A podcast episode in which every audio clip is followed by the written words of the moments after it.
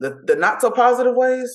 Gosh, I would say that I have. um This is not my mother's fault, but I have suffered with anxiety all of my life because I was so cautious about not doing the wrong thing.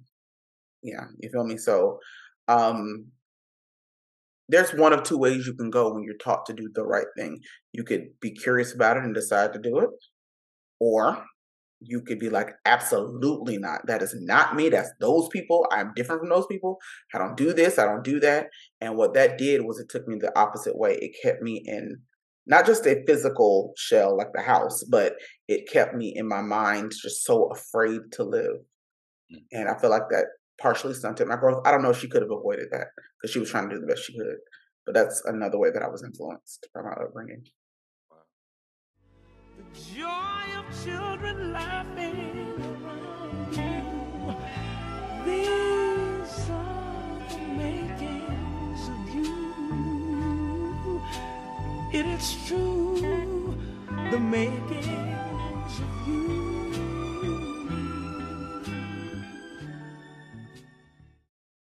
What's up, beautiful people? It's your host, Drake, B Drake with Everythang Culture. And we're back with another Makings of You. And we have another great person with us. We have Christian, is it Demeritt? Demeritt, yeah. Oh, I said it right. Welcome, Christian. How you doing? Hey, thank you for having me. I am really good. We love really good. Mm-hmm. We love really good a lot. Yeah. Um, so whenever y'all listening to us this morning, afternoon, this evening, this is a great time to get to know more about our future guests. So, Christian is going to be sharing a bit about herself with us through our plethora of questions that we have. Um, we ask these questions once we get to get to know more about our guests. We like to know who's talking about what they are talking about. Okay, we don't want to just hear about from nobody. Okay, from anybody. Christian has a great experience. Met her sometime on social media. I love the work she does about uh, actors. I don't know what is the actors names you may not know, faces you may know, but names you may not. Can you can you? so close, so close, so close. so the keyword black actors whose names you may not know, but whose faces you do. There you go. Black go. actors whose face you know, but whose names you may not. Excuse me, officer. Remember Don't her. you know who this man is? He's the man who put the space in Spinks's teeth. The man who knocked the hat off Hagler's head. There you go. There you go. And I fell in love with it. So I, I really do appreciate you making time for us today and sharing yourself. So, Christian, I know I asked this question already. I'm asking again. Mm-hmm. Have you listened to the makings of you? I have. I have. Okay, okay. So mm-hmm. look, she all right, y'all. She all right. We ain't got nothing to stress about. It's gonna be a good time as always. But you know, about to get into the first question. So. Christian, mm-hmm. how would you describe yourself?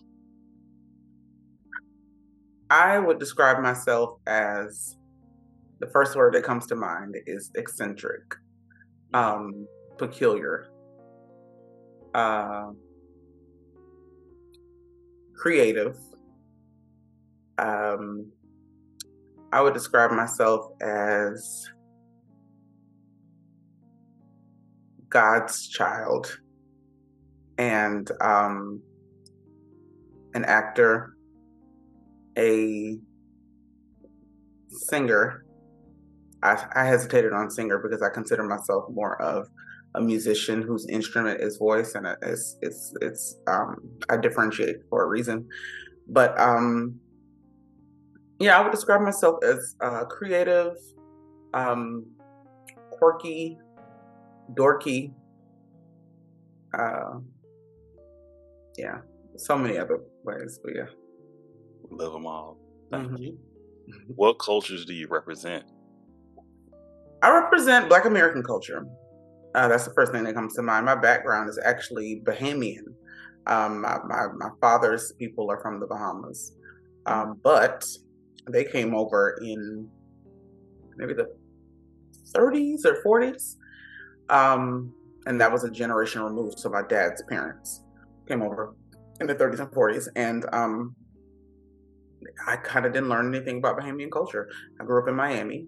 Um, so it's it's a lot of different Caribbean influences, obviously, Black Caribbean influences and Caribbean influences in general. But um, I'm I'm definitely a Black American woman. My mom is from Daytona Beach, and um, her dad had some roots in like New Orleans, but I'm Black American. All right. So, mm-hmm. can I ask you, where do you represent? Where, period? What location? Hey, when somebody asks you where you from, what you represent? You know, I'm I'm from Miami. Um, uh, I I'm from Miami. That's the simplest way to put it. I've always felt like an outcast or different than the typical Miami person, but I'm definitely from Miami. Those are my roots. Okay. Okay. We love mm-hmm. Dade County. All right. So, mm-hmm. you know, with us being from the South, I always mm-hmm. tell people this is my hardest question, and that is, do you mind sharing your age with us? Oh, what's really funny is I cannot share my age with you. Mm. I mean, it. It's public knowledge, but I, it's it's proven because of my career. It's proven to not be upfront with my age. I can tell you that I play ages 30, mid ages 30 to early 40s. I'll tell you that. Hey, once again, mm-hmm. once again, this is the makings of Christian. Whatever you say, that's what we going with. It's no wrong or right. It's all the answers are correct because it's coming from you. This is your mm-hmm. this is your show. Okay, yes. this is your conversation. So thank you, thank you, thank you.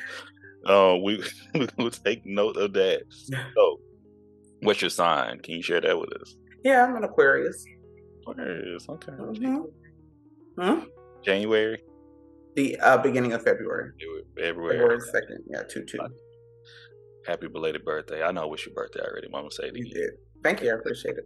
always, always. So, how would you define or describe your childhood growing up? My childhood was uh, sanctified and Holy Ghost filled. my uh my mom I grew up as with my mom being the head pastor of our church after my dad. My dad was initially the head pastor when I was very young and he left. And then my mom became the head pastor and my stepfather became the assistant pastor. And to this day, my mom and stepfather run a church in Liberty City, Florida, which is Miami. Um, and I was always in church. Uh, it's a non denominational, kind of Pentecostal based church. I was always in church. I every time the door was opened, whether it was for service or or vacation Bible school or a car wash or feeding the homeless, if the door was open, that's where I was. I had no choice. So yeah. Read you loud and clear. Listen. Got it. Got it. So, what were the roles of your caregivers um, coming up? Uh, well, in my life, my mother was the more vocal person in my life. Um, my stepfather was a provider. He's older and uh, from from the country, so he was definitely more of a you know, here's my check. I'm gonna go sit down and watch TV. And uh, my mama kind of ran the situation. Um, not that she ran over him at all, but he was he he was a strong silent type until it was time to preach because like I said, he was the assistant pastor or is the assistant pastor. Um, but my mom's role as caregiver was running everything. She was a teacher as well as being a pastor, so she never, to this day, has never gotten a salary as a pastor. She's still teaching. This is actually her final and 40th year teaching. She's retiring. Uh, yes, finally in August. So I'm very happy for her. Very happy that she's finally retiring. But um, in addition to being a teacher, she was a teacher at my elementary school, me and my sister, my little sister's elementary school. So we were with mom all day after church. I mean, after school, it was church. After church, it was home. So uh, yeah, that's that's how it was my entire life. Wow. And you actually going into our next question. Mm-hmm. Do you have any siblings? Yeah, I have a, a, younger sister. She's about a year and 361 days younger than me. She's almost two years younger than me. And um, I have a younger brother who is 16 years younger than me. Mm. So my younger sister is from my mom and my dad, from my mom's first marriage. And my younger brother is from my mom and my stepdad. Um, So that's where that big age gap came from. He was a surprise, obviously. that, that, love, baby. That's what right. love, oops, you know, whatever you want to call it.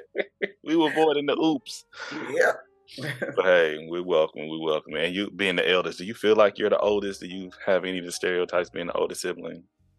If you ask my sister, yes, because she thinks I try to run her life and she thinks I try to tell her what to do.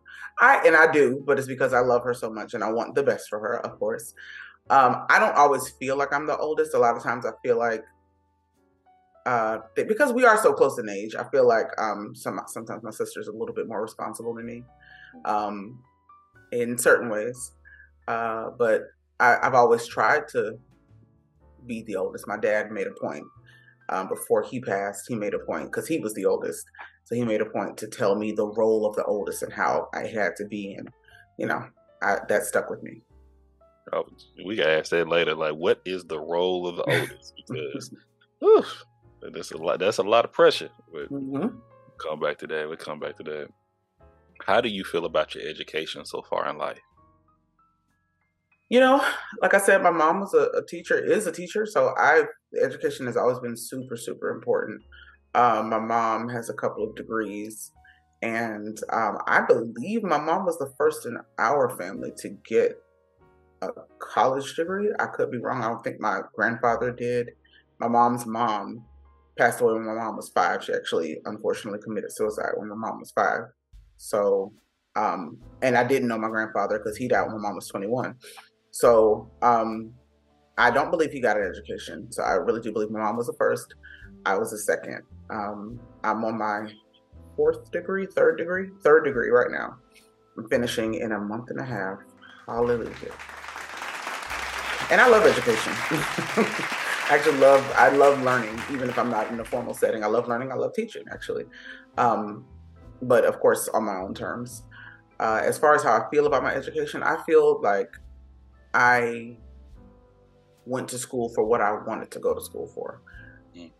Was it necessarily the most fruitful, the most, you know, uh, what people would consider the big money um, degrees? Not necessarily, but it's what I'm good at, um, what I'm passionate about, you know?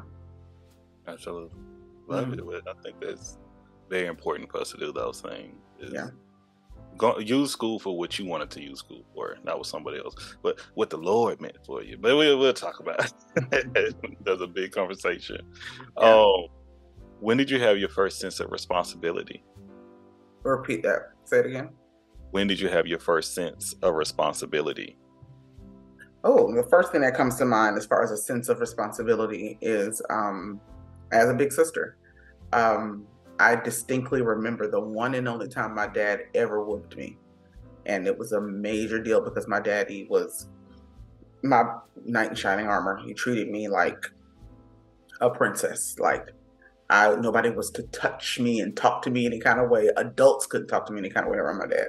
He he really held me up.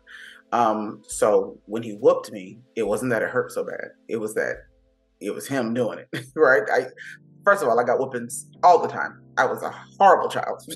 really? so disrespectful. It surprised you, right? I was so disrespectful, such a smart mouth. I mean, I used to talk crazy to people. And it wasn't because I was bad. I wasn't doing drugs, having sex, doing no. It was because I was talking crazy. I was literally like, I'm smart. And just because I'm a child doesn't mean I'm not smart. I'm going to let you know how smart I am. And I was talking crazy. Things that right now, the child said, oh, God, no. To me, no. But I was never like that with my dad because he listened to me. Um, he always used to tell me that I was like him when he was a child. So he gave me the the um, the agency to say what I felt. Not always the best idea for a child, but anyway, when he whooped me, it was because I beat up my sister, and my dad let me know that you're the older sister. He pretty much said, "This is your child you you have a responsibility to make sure she's okay. We were visiting him in Georgia, and um, we were staying with him and my grandma. And something happened with my cousins, and I, I hit my sister or something. She came running to my dad, and he whooped me instantly without listening to me. And I was so hurt, heartbroken, so disappointed because he was disappointed. And he gave me this long talk that I never forgot. He said, Your responsibility is to your sister. No matter what happens, you take care of your sister. And that was probably my first sense of responsibility that I remember. Wow. Wow. Thank you so much for sharing. Seriously. Mm-hmm. Yeah. Um, if y'all are just not tuning in, y'all are listening or y'all are watching the makings of Christian Demeritt. So, and with Everythang Culture, but oh my goodness. Hey, lessons learned, you know.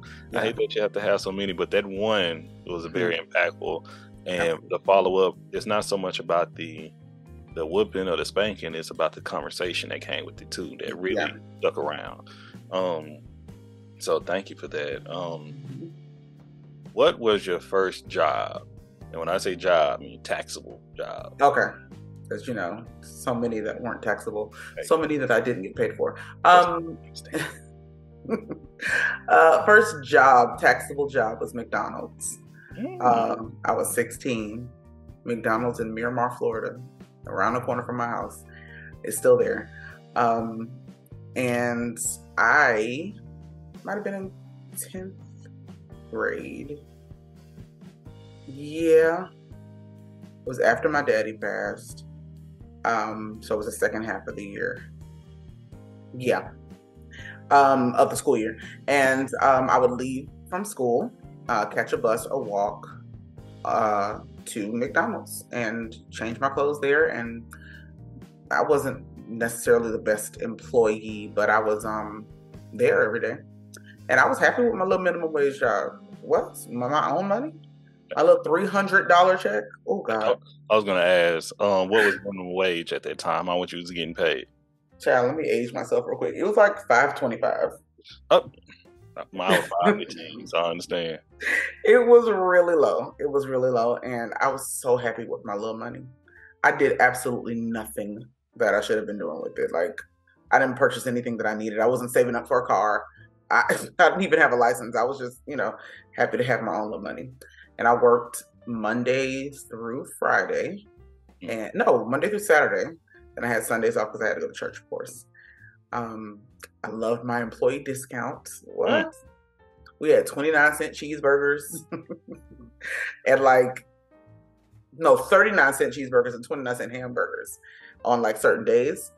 So it was like a big deal. It's like I had the juice. All my high school friends would come in there and try to get hooked up. I was like, nah, I don't know if I'm gonna give it to you a little bit of juice that I had, McDonald's juice. then I got suspended from McDonald's because I wasn't smiling one day. just. I was oh, gonna work. I remember you see you have it in a smart mouth. How was that working in customer service like that? I didn't have a smart mouth in general. Mm. I had a mm. smart mouth with people that were over authority and authority over me. Mm. Not at, not at work though. At work, I was my whole thing was not embarrassing the family. So, you know, this is the neighborhood McDonald's. They know my family. And I was good as far as I remember. One thing I did used to do, now that I think about it, um, as a church girl, I was always trying to sneak and do little things I ain't supposed to be doing. So I used to curse at work. And I used to feel so much freedom because, you know, I'm home. At home, you can't, nobody curses at my house. I wasn't, some people were raised in houses that people cuss. My mama didn't cuss. My stepfather did not cuss. A lot of people were. No, listen, a lot of people were. I believe, no, I believe you. Yeah, I realized that on social media that people be like, "Oh yeah, mom used to cuss me out." Never, never, never. My grandparents used to. They didn't curse. They used to use different type of curse words. Like, but you, the impact, the it behind yeah. it was the same though. It's like, oh, we. Yeah.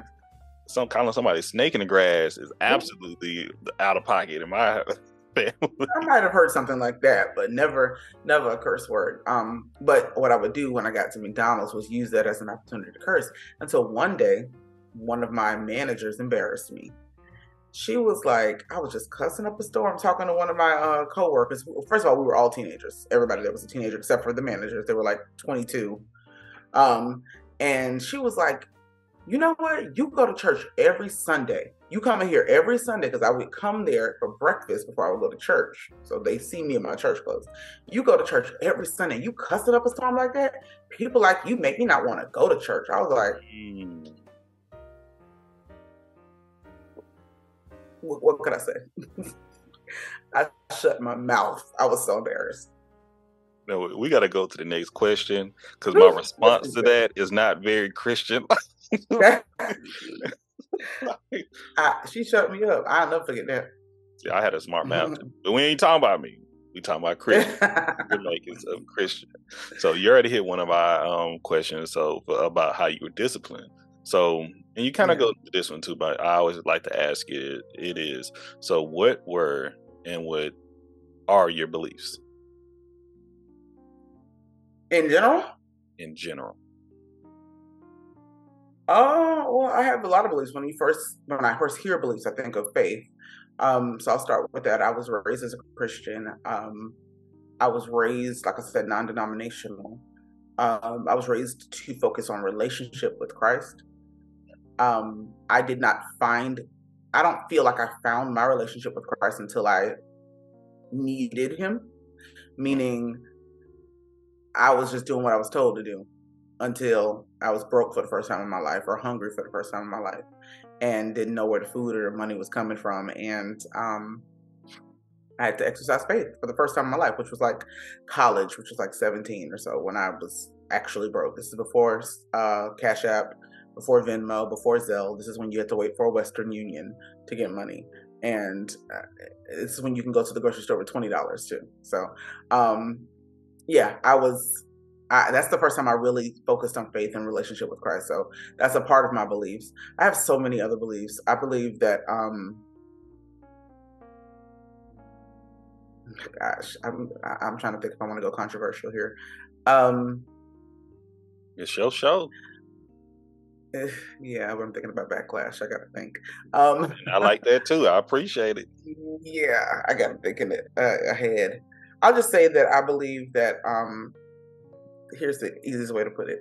Love in general is the reason behind everything. It's the reason why, why people do everything they do. Um, maybe not the direct reason but you could always trace it back to the need for love or seeking out love or because they love somebody.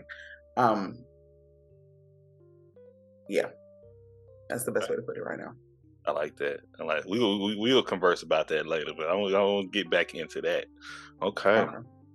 So who has been the biggest influence in your life? Hmm. My mom. As cliche as that is, it's it's it's um mostly for good influence and sometimes what people might consider bad uh, although indirectly bad. Um, my mom is definitely the biggest influence. Um, she's the reason why I know stability. She's the reason why, as horrible as her relationship was with my father, I never heard a negative word about him. And the reason why I love him so much and hold him in such high regard to this day, 24, oh, I was about to tell my age. Uh-oh. Uh, so many years after his passing. um, she's the reason why I think the way that I do about him. She wanted that relationship uh, because that's what she had with her father until he passed. She wanted that daddy daughter bond. And so, no matter how he treated her as a husband, she never, and she had the right. I, I should have asked her if I could tell her story or part of her story, but she had the right, trust me, to dog him out. And I'm talking about more than other typical situations where it's like he left me, he cheated on me. I'm talking about she had the right up and down to dog him out to me and my sister and never did. So she influences the way that I think of him right now. And I, I call him the love of my life right now. And so much of that I'm realizing as I say it is because of what she shielded us from. Right. Um, of course, faith wise, she influenced us, influenced me. Um, the, the not so positive ways, gosh, I would say that I have, um, this is not my mother's fault, but I have suffered with anxiety all of my life because I was so cautious about not doing the wrong thing. Yeah, you feel me? So, um, there's one of two ways you can go when you're taught to do the right thing. You could be curious about it and decide to do it, or you could be like, absolutely not. That is not me. That's those people. I'm different from those people. I don't do this. I don't do that. And what that did was it took me the opposite way. It kept me in not just a physical shell like the house, but it kept me in my mind just so afraid to live. And I feel like that partially stunted my growth. I don't know if she could have avoided that because she was trying to do the best she could. But that's another way that I was influenced by my upbringing. Wow. Thank you. Mm-hmm. Thank you. I love it. I really do appreciate it. So well said and well spoken. Shout out to Mama. And if she, if she would like to come on Everythang Culture and do the makings of her, I'll, I'll talk to her about it. More than welcome. more than welcome. Yes. Okay. We need your recommendations. Mm-hmm. All right. These are your recommendations. Mm-hmm. We need a book, a television series, and a film. Give me one of each. What would you recommend? I'm totally biased on all of these. These are not necessarily what's going to enlighten everybody, but it's, it's the first thing that comes to mind. Right. Okay. Yeah. So, book I'm recommending right now. Okay. That spoke to me. Oh, it's two. It's your show. If you want to do two, do two. Uh, well, let me start with the one that came to mind first. Will Smith's autobiography. Mm. Um, and actually, I'm a little biased to the audible version of it because he incorporates music. Yeah. Oh, you have it. Mm-hmm, mm-hmm. Yeah. So I, I, really like it. Um, and he is just re- really revelatory on there about himself. He kind of um, makes himself more real, more human.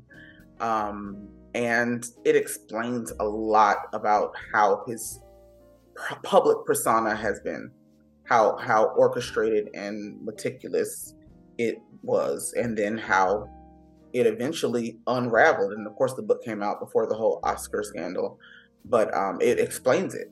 You know, I, I would I would say anybody who cares to understand more about him and why and how and how he could allow and why he would show this to to to um, listen to his book.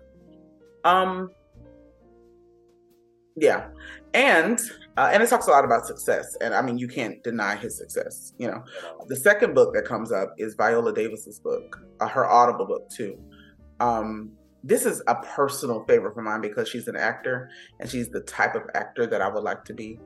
Um, so natural, so innately human on screen, like is holding, seeming to hold nothing back. And um, it's always interesting to me how a person could even be that way. Um, and then her story is one of abject poverty and unsur- insurmountable odds. Um, but then also so glorious in so many ways. She's very real and very human too. So um, I liked her book. You said film and television series. Television series. So again, biased. Um, film Crooklyn, Spike Lee. Um, yeah. I don't know why I would guess that. Like I just, I, that was my thing. I like. Look, I don't. Have you said it before? Do I know Probably. Okay. Okay. Probably. I don't know. Not, I don't think I've said it on like TikTok or anything, but probably have mentioned it. Um, because I love it. Uh, I've, it came out when I was about to tell my age again. It came out when I was young. Keep doing that. It came out when I was young. And um, I felt like, so if you know the story, I felt like Troy, the character Troy. I, I felt like I looked like her. We had the same hairstyle with the beads and the braids, right? And um, I was so we did not have the same story. She grew up in Brooklyn, obviously. Um, she was the only girl of a bunch of boys, and she had her two, two parents in a household in a in a brownstone. That was not my life, but it's the fact that I knew then that I wanted to be an actor, even though I was in elementary school, and she was a child actor who looked like me and was in Spike Lee's movie, starring in Spike Lee's movie for her first time ever in a role, or maybe second time. Um, the acting was just beautiful. The story is beautiful um, the music is amazing. Uh, there's a part of the movie where she goes down to the south, and uh, have you seen the movie? Yes. Oh, cried. Like, isn't it? Good? I love like it. we ain't wait. And once again, we're doing the makings of Christian. I tell okay, you, you, you can I, chime in. You know? I know, I know, I know, but it, I, I, love the movie because of certain reasons. I'm on the other spectrum. Like I, uh, I kind of um compare my life to that at, at yeah. that age, you know, mm-hmm. to some extent. Even though I'm I'm from Texas, not from yeah. Brooklyn, but in it, it, was just like a lot how the, the family dynamic was. That's what mm-hmm. I felt. So when she goes down to the south, there's a cinema, cinema cinematography element to it that changes when she goes down to the south. So Spike purposely, I never noticed this as a kid. I just know it felt different, but Spike changes the the um the dimensions of the frame, and I think he stretches it like up up and down. He stretches it so that the South feels weird because he said when he and his sister would visit the South, because his family is from Atlanta, but he was raised in, in Brooklyn. When he and his sister would visit the South, it everything slowed down. Everything felt slow. They had big old yards, and the weather was different, and people talked with a bit of a drawl, and it was a little dip, you know. It's a different culture. what? Different culture it's a different culture. So um, in the movie, when they when when Troy went to visit Viola and her aunt Song and her uncle Clifford, I think Clifford, maybe I don't know, um, and the dog. I know you remember Queenie. Um, when she went to visit them, it felt different and it felt like home to me. It, it reminded me of visiting, visiting from Miami, the big city, and going to visit my family in Georgia, going to visit my family in Alabama and everything did slow down. And not just Georgia and Alabama. People don't know that Central Florida and up is real country, real, real country. So, like going to visit my family in Daytona, everything was, they had porches and rocking chairs, and, you know, it just, it felt familiar. And, and I guess that's a unique thing. When I'm in, I've never been to Miami directly, but I've been to numerous places in Florida. Mm. Florida is very much country. Then when you said you're from the country too, but when you said Miami, Miami is the city. So Miami's the city. Miami's not country. I always always affectionately call Miami country ghetto, contretto. Um, and when, when I say that, I mean think City Girls, think Trina, think Trick Daddy. That's Miami. It really is. That really is Miami. And working class people, you know, whatever. Not everybody's a rapper or whatever, but it's it's it's, it's that's Miami. It's a good representation of Black Miami, by the way. I ain't talking about loud and clear. Hello, I'm not talking about the. It's numerous different cultures in Miami too. Okay. Numerous. Yeah. But um, so anyway, yeah, Crooklyn, back to Crooklyn. That's why I love that movie. Uh, it was relatable and it was beautiful, and I would have loved to be in something like that. Second movie, Sister Act two. I don't even need to say the reason. Hello, I was clearly made to be in that movie. Of course, I was like ten years too young to be in that movie, but yeah, Sister Act two. I still watch that to this day. Um, TV show Martin, duh um, every single word of every single episode, every single nuance of every single joke. I, I apply Martin uh, uh, uh, things to my life like all the time. Like it's not just comedy; it's life. oh, you played the card game?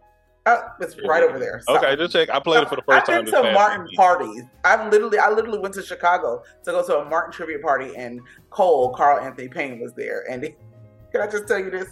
They started off with the national anthem, right? This is what they did for the national anthem. this guy got up, he got on the mic. I'm gonna use my paper towel. He got on the mic and he said, You can take the children and uh, bounce them on their knees.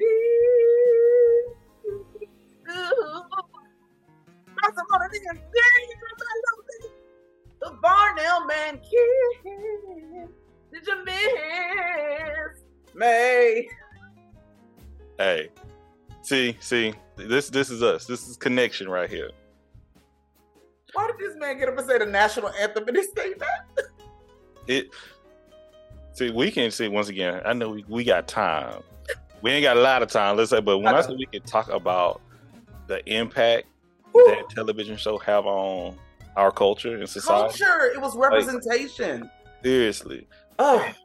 It, it, still comes on now. It's kind of like I don't know what is the uh, uh, other people may look at Martin, and every time I talk to someone that may come from a different background, or mm-hmm. you know, may look like us, or didn't grow up in the same type of household we may have had, even though you grew up in a Christian household, mm-hmm. my grandparents much like that, very much like that, we yeah. still go sneak and watch Martin. You know, yeah, it was definitely a sneak.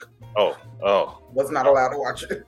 And they weren't even cursing like that on regular TV, so I was not allowed to watch that. Yeah. Yeah, okay. I remember. Anyway, I know I'm going long. You got me excited with Martin. oh, you fine. You fine. Because this is the makings of Christian. So, once again, y'all make sure to like, share, uh, and comment. Y'all, y'all let us know how you, uh, we making you feel. Any thoughts and how you feel about the national, the new national anthem. But let's get back to the next question. So we got Um, let's go give him one. So we got Will Smith biography. We have um, Viola Davis. Davis. Mm-hmm. We have um, for film Crooklyn, Sister Act Two, and Martin mm-hmm. as a television series. Yeah. Thank you for the recommendations. Mm-hmm. All right. Our next question. Mm-hmm. You got a magic phone, and with this phone, you can call anyone, whether they're being um, here, whether being fictional, whatever. You can have a phone call, three phone calls you can call. Who those three people or entities be? Oh, I got three. You got three. Hmm. Well, first, the first thing that comes to mind is my father, um, because I don't even know what I would ask him. I just want to remember his voice again. I don't have mm. any recordings of his voice. Mm. Um, I have faint memories. I was, like I said, in tenth grade when he passed, and he, him being in my life up until the time that he was, and then him not being in my life after he left, the, the impact that that's had on my life, I really feel like that is my origin story. Like that, that was my catalyst for so many things in my life. I feel like my life would be completely different if he was still here. Um, maybe not all in positive. I don't know. Who knows? I don't. I just would love to talk to my dad now, and I don't know what he sees, but like just explain to him the impact he made on my life in those 15 years. Um, um, the other two. Well, you said fictional too. Um,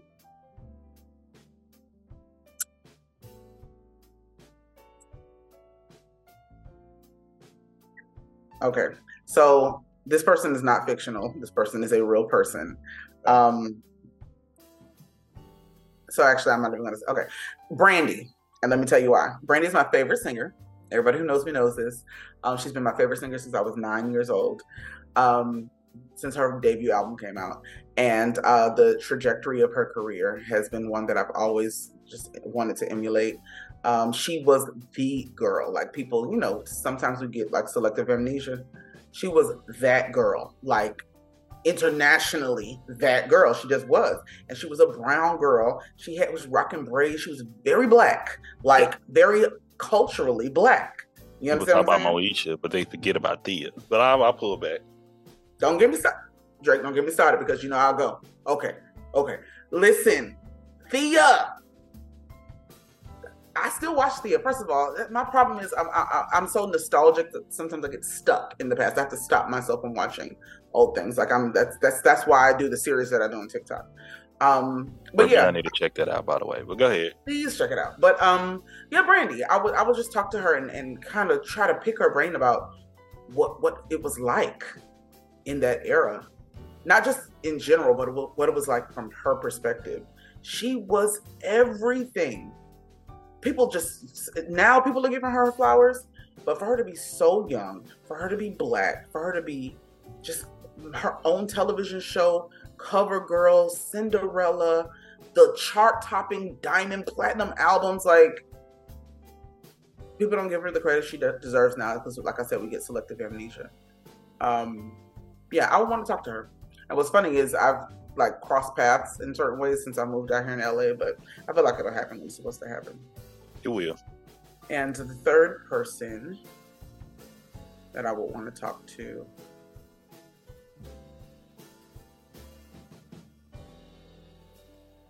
I'm about to go deep. it's not that deep. Um, I want to talk to God, and as a child of Him, I do talk to God, but I would want to. I don't. Some people hear God audibly. I would want to hear Him audibly, and I would want to ask questions, specifically as it relates to my people, as it relates to Black people, um, in our culture, Black American people um, I feel like in general, Black American people are a gift uh, to the world. I feel like a gift that we don't necessarily always try to give, but people definitely take from. Um, we bring so much to the global culture and benefit from it almost none. um, some of the fights that we're fighting now, present day, in America specifically, for instance, the things that's going on in Florida with the government, how they're literally banning certain degrees that focus on African American history, and not just African American history. They're banning degrees that focus on Asian history. They, are banning degrees that focus on culture. And I, I, I often feel like Black people, for some reason, are so hated. yes, they, yeah. It's the reason why I started this. Yeah. Like I don't understand why we're so hated. I never understood it. I never I never got it. Like I I actually understand why people hmm, when I say understand, I don't mean I relate, but I couldn't understand the mindset of people who think that black people cause their own problems in general. But I do not understand why we're hated mm. when we're so emulated, so attempted to be duplicated, so attempted to be imitated. You, you can't deny it. I don't care how racist you are even in everyday lingo, it's black. It's black. And so people are so afraid of it. it I'm working on code of my tongue right here. Because once again, this could turn into a whole conversation. I, I could go on. I'm not going to because I know we on a time thing, but listen. You ain't listened to it. Like I know you've listened to Everythang Culture, but I'm gonna send you mm-hmm. my episode and we'll come we'll okay. come back together and have a discussion. We might have to do a part two because my goodness, just on that alone, just on black culture alone. But anyway, yeah, I got to talk to God. What's up? What, what's our purpose here in general? Because what this, uh, and we've listen. Don't get me wrong. I can't ignore the, the leaps and bounds that we've made despite every obstacle. But even that can sometimes be divisive among us because uh, don't get me started. Mm, anyway, mm, yeah, those, mm. that's my third one but I, hey, once again, I'm, I'm, hey, I'm letting you rock with this one. I'm yeah, just this So, I'll be your sponge right now. okay, but thank you for thank you for those phone calls. Yeah. Um, leading to our next question: mm. What has been an impactful moment in your life? Just an impactful moment. Um, let's see. Like I said, the shift, the first thing that comes to mind, the shift in my life was February 24th, 1999, um, when my father left this physical plane. Um, it became it, it, it, was it was a I can't even say a slap in the face. It was a, a an MMA knockout it jarred me. It shook me. It's like, what is this? Eh, mainly because my dad had been sick multiple times before. I'd been in the hospital for long times and came out. You know, um, was back to normal in a couple months, and we were back to regular life. That had happened maybe two or three times before. So I thought this was another time when he was going to come out like he always did. And in my brain, in my child brain, God was going to heal him that's just what he's been doing. That's how it's going to be. Um, that's what God does. That's how my life works. You know, up until that point, I had had no loss. So I, I didn't, I didn't know. Uh, of course, I understood death, but I didn't actually. I didn't understand death. I knew what death was, or I thought I did, but I didn't understand it for real. Right. Um. So, the impact. What that did was it changed my faith. Um it didn't make sense. Nothing made sense. The world did not make sense. I didn't understand. I distinctly remember being, this is a Wednesday night. I distinctly remember being in the hospital waiting room, looking up at the TV and seeing the Grammys on a Wednesday night. Not Sundays like it is, on a Wednesday night. And I remember looking up at the TV and seeing the Grammys and thinking, why are y'all functioning right now? Why, why are y'all having a, an award show? My dad is dead. They are, why is the world going on? Do mm. people not understand? Uh, seeing my family, my dad's family in there, and you know, people are comforting me, and I, everything was slow motion. And I just like I remember seeing him. They tried to take me in the room. I remember standing in the hallway, looking in the room, and not being able to physically move. I remember people pushing me, telling me, "Go in there, hug him." I'm like, first of all, he just looked like he was asleep. I can see his face right now. He just looked like he was asleep, but I didn't. I, I didn't process it, and then the time after that was the most difficult because anxiety changed everything changed everybody was going to die at that point in my in my brain everything could kill me everything like i was I, I didn't want to ride in cars. I was,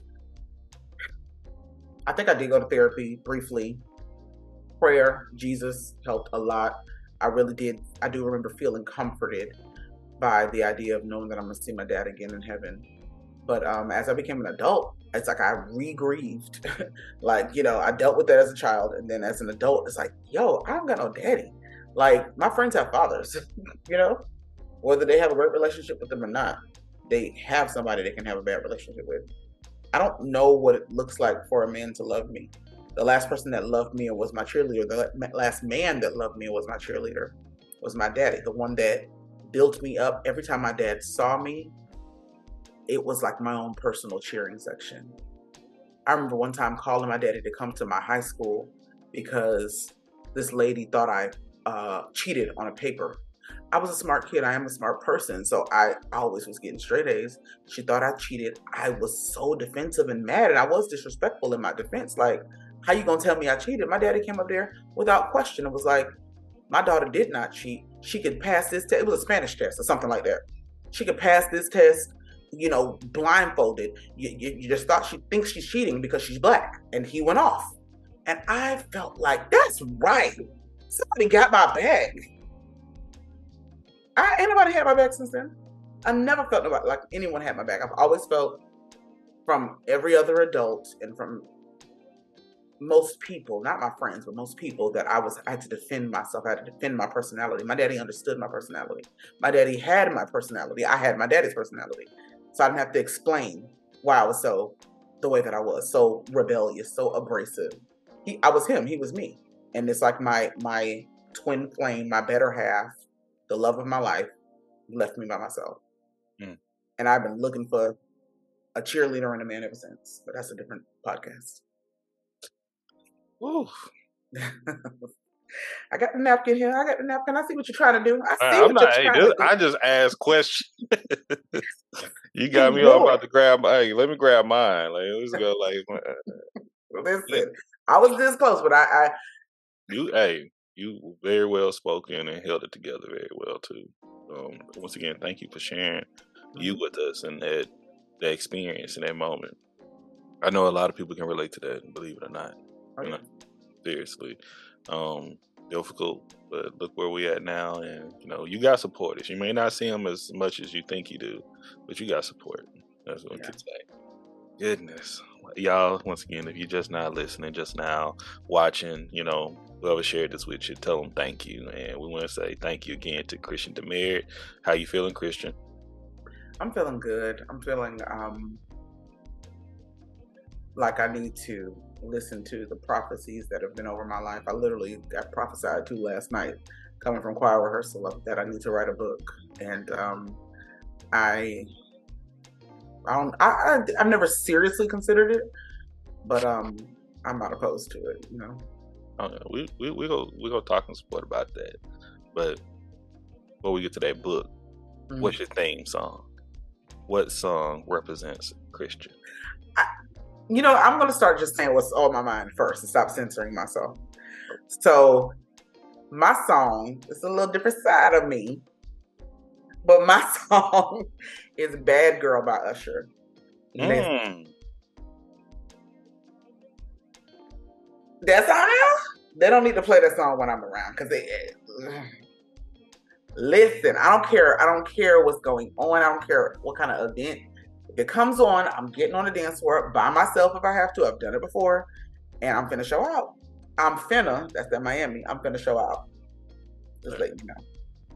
That's all I got to say about that. Already. He wrote that song for me. I was like, Usher, how dare you? Well, thank you, Usher. We appreciate you. Our artists matter. Okay. Uh.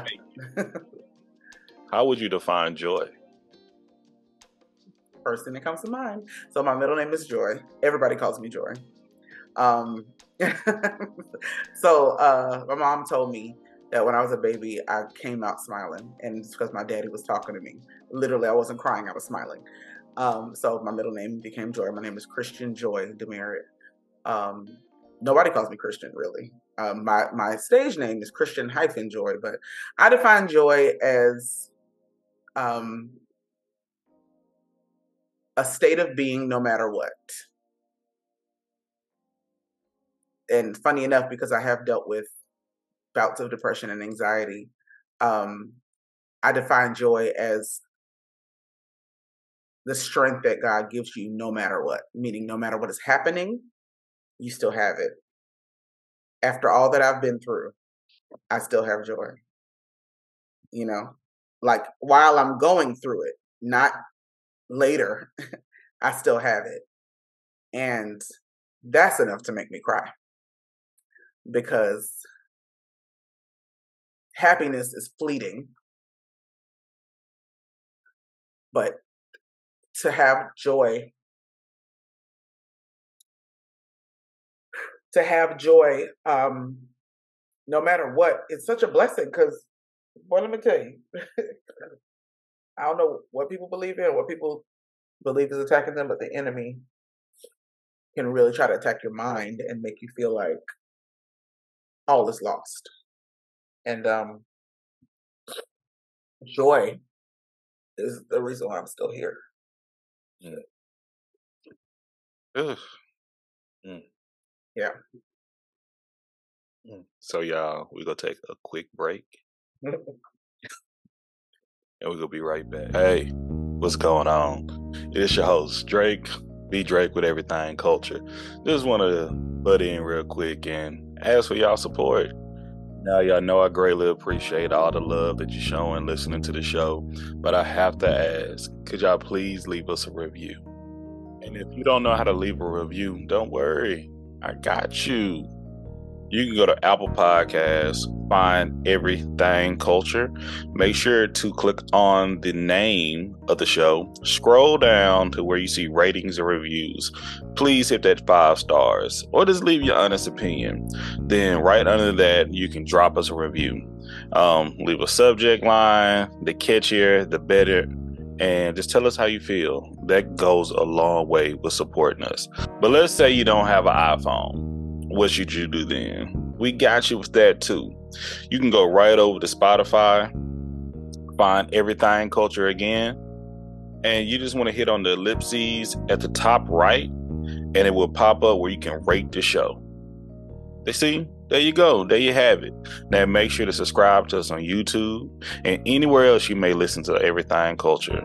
Um, we greatly appreciate your support. We love y'all, and let's get back to the conversation. Let's get back to the show. Peace.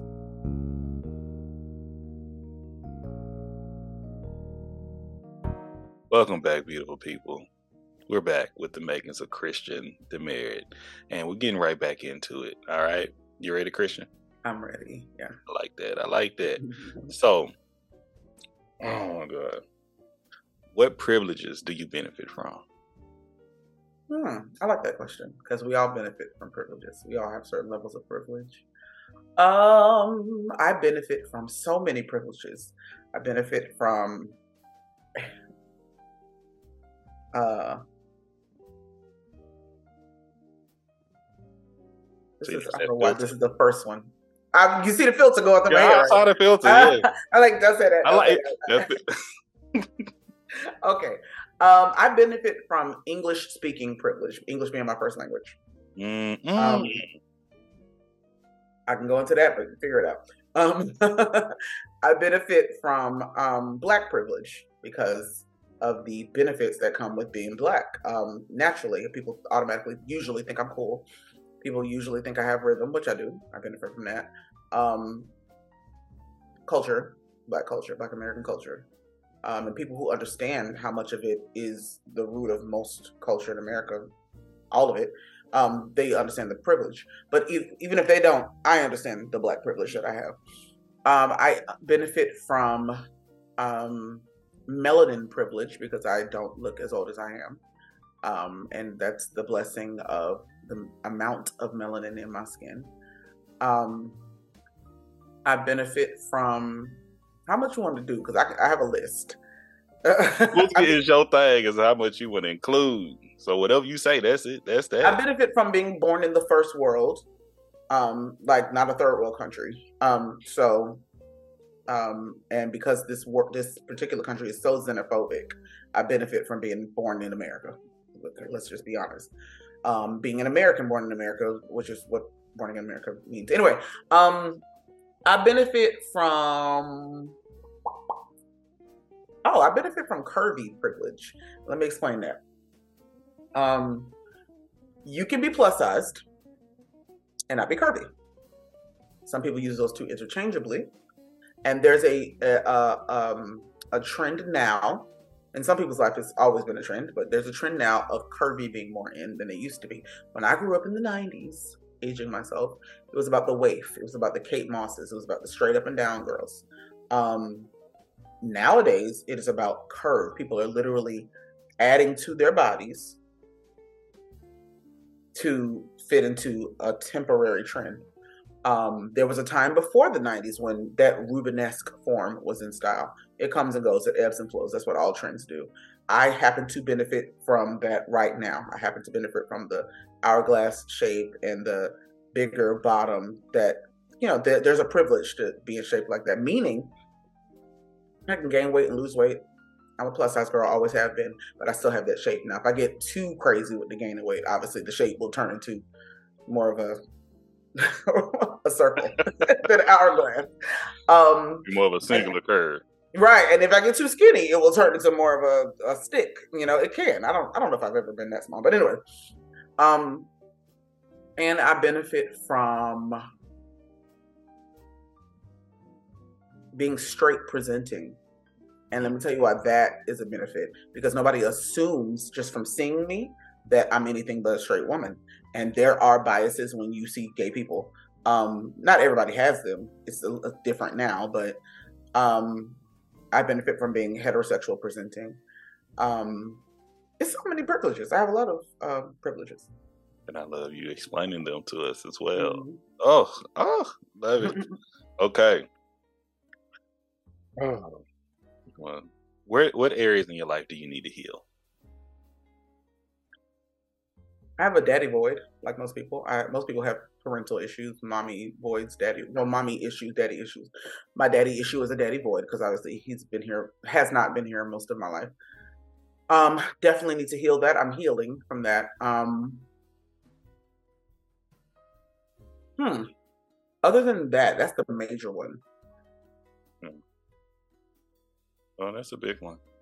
Uh, because well, there are residuals because of that. So I've gotten into bad relationships trying to fill that daddy void and have been injured from those. But that's the main one. Um, thank you, thank you. Mm-hmm. Who represents your community of support? Who represents my community or support? Community of support. Oh, community of support. Um, that changes it. Who represents my community of support? My mama we get into it. Me and my mama don't always get along. Um, but my mom is always there. Um, my mama, this past Thanksgiving, I live in LA by myself. This past Thanksgiving, my mom flew from Miami to spend Thanksgiving with me.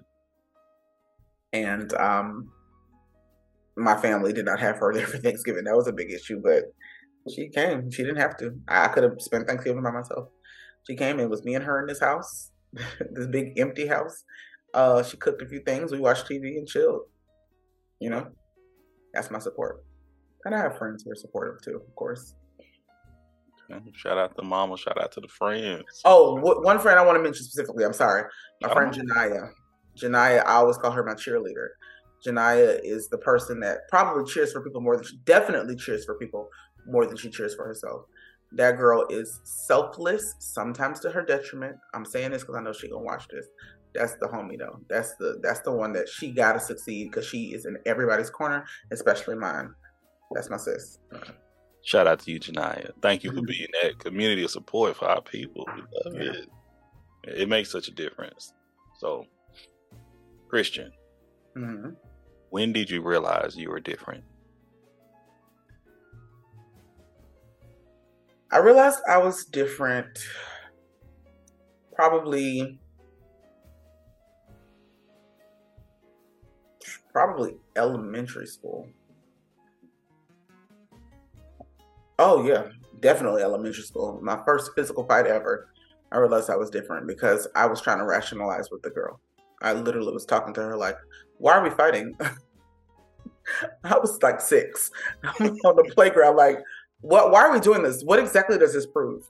Like, if you have a point, like, let's make the point. I wanted to debate. She was like, I'm gonna whip your tail. So that didn't really work. I was like, oh, these people are different from me. I don't like to fight. I'm not a fighter.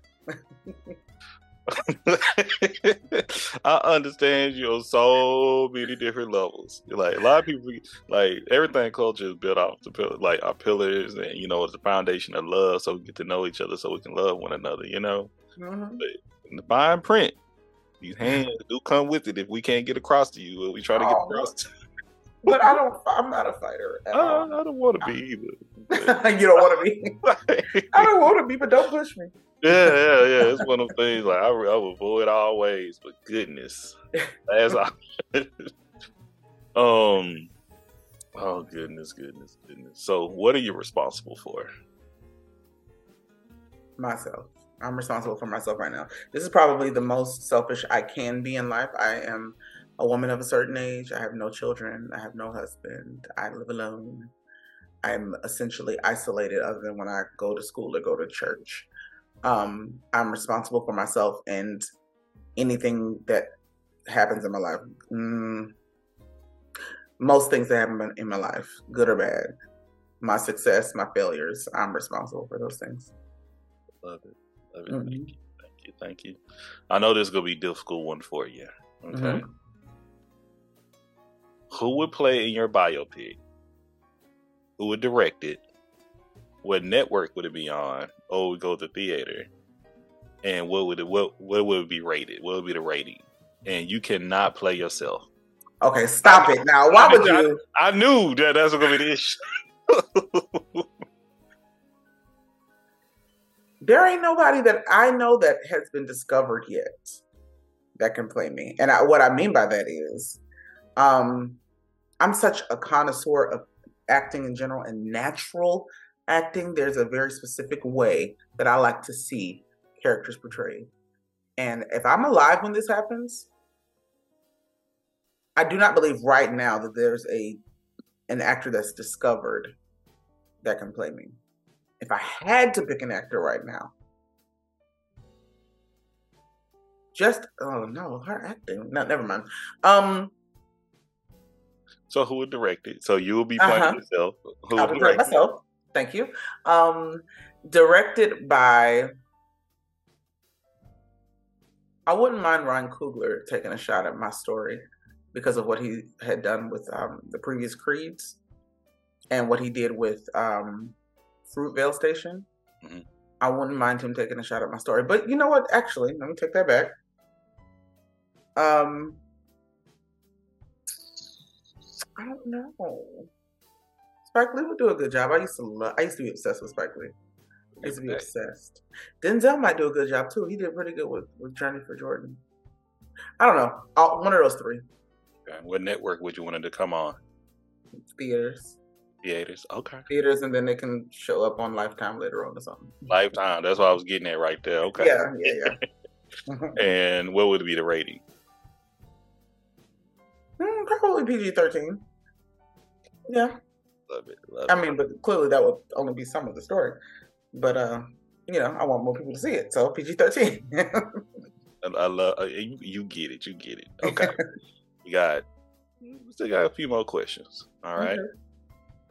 If you were rich, wealthy, money did not matter to you.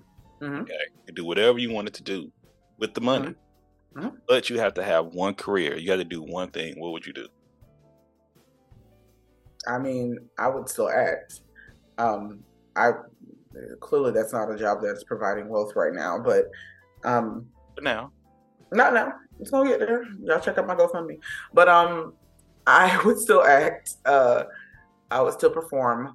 Um, but more than anything, I would provide housing for out of work, not out of work, new up and coming black actors in LA, Atlanta, maybe Florida um, and I would let them live like rent free for like a year or two, or until they got a big contract, um, and then ask them to pass it, pass it on, pass it forward, pay it forward. Mm-hmm. Um, but yeah, I would still act. I would still perform, definitely. Oh yeah, yeah, that's what it's all about. Paying it forward. okay. This is a would you rather. Mm-hmm. Would you rather go back in time and speak to your younger self, or would you rather for your future self come and talk to you now? Hmm. Future self. I would rather my future self come and talk to me now.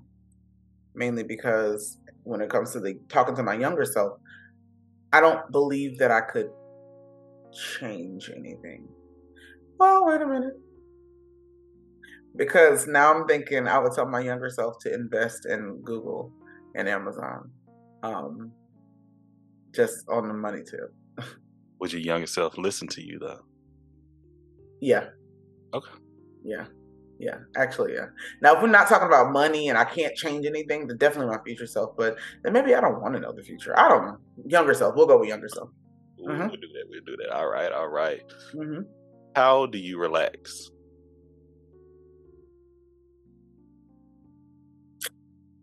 What is that? Relaxing. Um,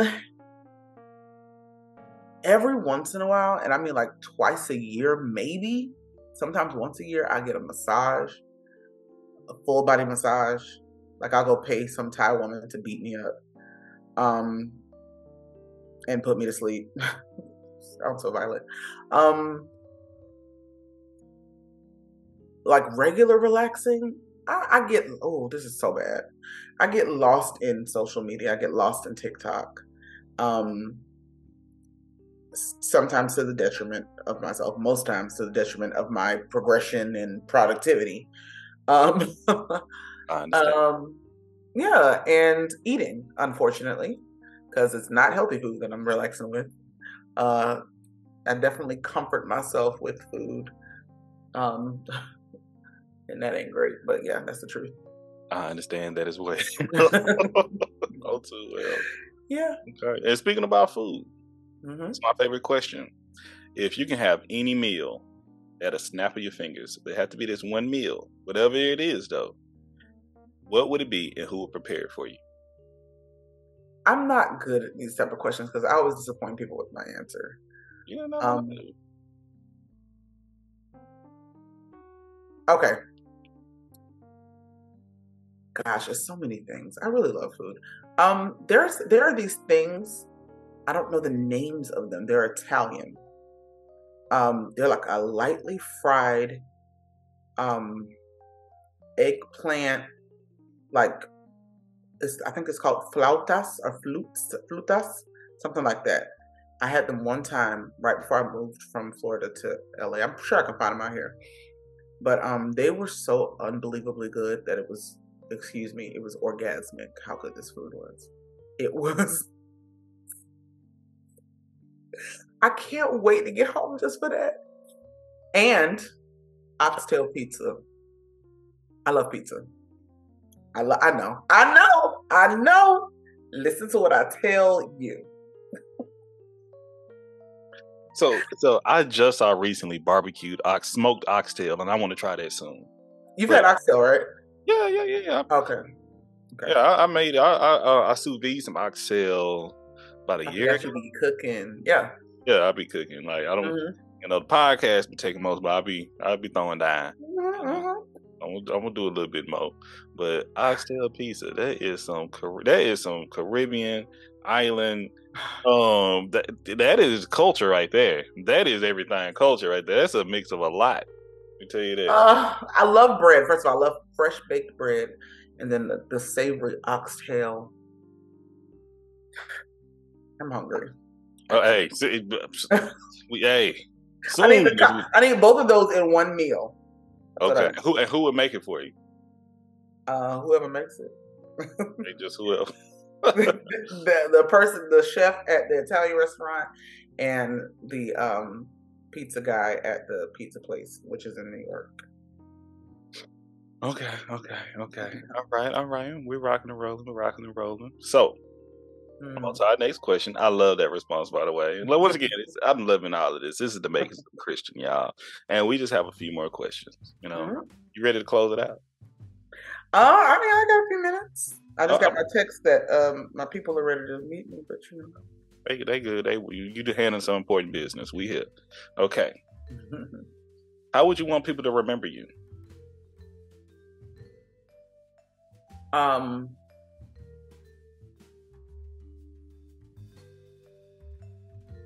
as a I want to be remembered as a person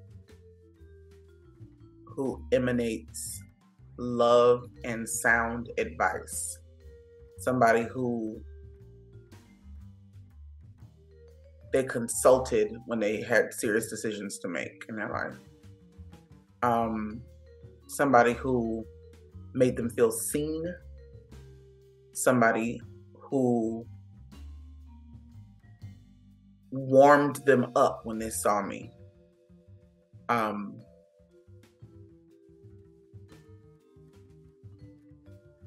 somebody who you just you had to be around. Somebody whose laugh was infectious. Somebody whose personality is contagious.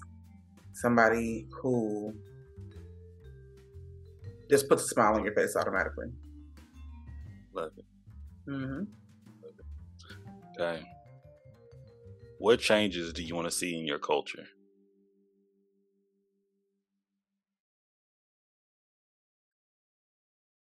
So many. Um i the changes that i want to see in my culture all involve black american people realizing who the true enemy is. And it's not what you think. It's not the white man. That's not what i mean. I mean the enemy uh, that was set up against us from the beginning of our inception here in america um when we realize why we do what we do as a whole, why we are so similar, why we are the same, when we realize, I mean, as typical or cliche as it is, when we realize that we are really a family unit, everything changes.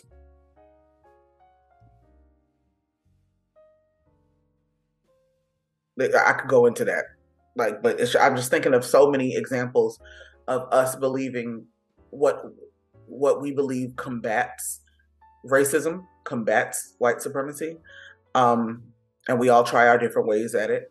Um, but it doesn't work individually. It doesn't work broken off. It's never going to collectively work.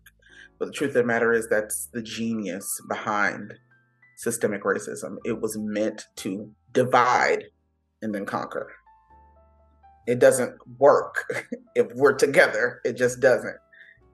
That's why that's why a few weak people could conquer many strong people. Because you get them in the mind, you divide them mentally, and then you conquer them. You know? And if we realize that that's the reason behind so much of what we do, even to this day, we would we would be leaps and bounds ahead of where we are. That's not to say that we would solve every issue because I don't believe racism is our issue to solve because we didn't cause it. Um, but that's again another podcast. That we you just right. No, this is the podcast. this is the podcast. Be the episode, but this right. is the podcast. It's another episode. Yeah, right. yeah, yeah. Okay, right, okay. We got two more. Mm-hmm. What changes are you bringing to the culture? You know, there was a time where I was tired of being an activist. Mm. Um, I was so gung ho and on fire for my culture, and I still am, but in a completely different way. But in my early 20s, late teens, I was just preaching to everybody who would listen. And I mean everybody. I was preaching to preachers. I was preaching to everybody about the need for unity in my culture. Mm. Um, Trayvon Martin got killed in 2012. His mom used to get her nails done where I used to get my nails done. I used to see her. Um, that hit home. I was in the streets with that. I was I was in the protests with that. I saw nothing happening. Um, I, I felt helpless. I felt heartbroken. I felt so dejected when it came to the cult, my culture. Um, I felt like I wasn't making a change. The only thing I could think to do was um, change um, the way that Black people get exposed to Black businesses. So I started an LLC called the Black Dollar LLC, um, which was all about promoting Black-owned businesses. It's a directory about promoting Black-owned businesses. Um, unfortunately, that is currently defunct because I got disappointed and dejected because of that. It still, you know, it still belongs to me, but right now I'm not doing much with it. Not much. I'm doing some things with it. Um, I'm, I plan on starting that up again, but I've, I've I don't know the answer to that question. That's what I'm trying to say. I've tried so many different avenues. I've tried the marching. I've tried the protesting. I've tried the, you know, doing it from a um, financial um, uh, uh, method, um, um business wise. I've tried different things. Uh, all I can do now, and all I can think to do now, is every conversation I have, or most conversations I have, to to incorporate it in my conversation to start with the mind i am naturally a teacher i did teach middle school for 10 years almost um and I, am just if you talk to me long enough i'm probably going to be teaching you something or attempting to teach you something so that's what i that's what i um i can do right now is is attempt to educate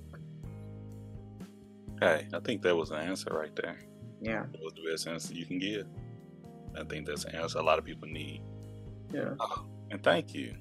But last question we have here mm-hmm. is, how can we support you?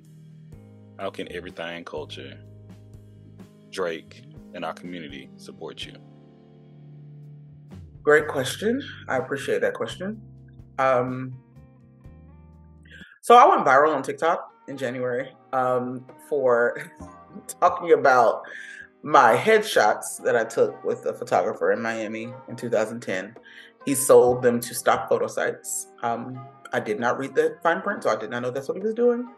I ended up on a whole bunch of different crazy ads and novels, sex novels, and all sorts of things. Um, I think I have like a million views on that at this point. Um, it's crazy. Y'all, guess what time it is? Okay, so I'm sure I'm not gonna have enough time to tell you this crazy story. It's not really crazy. Apparently, it's not that uncommon, but I didn't know it until it happened to me. So, um, those pictures were taken uh, right after I got my theater degree. I needed some new headshots. So, this was 2010. Those pictures were taken 12. Can I count? Uh, thir- almost 13 years ago. Good lord, it's 2023. Anyway, um, that uh, photographer was uh, referred to me by another actor in South Florida, where I'm from. Um, we took those pictures at Bayside. You know, he told me to bring some tops, and you know how you do headshots. You, you come, do some poses. He gave me a discounted rate. It was like a hundred dollars. Shook his hand, thanked me for his business. That was it, right?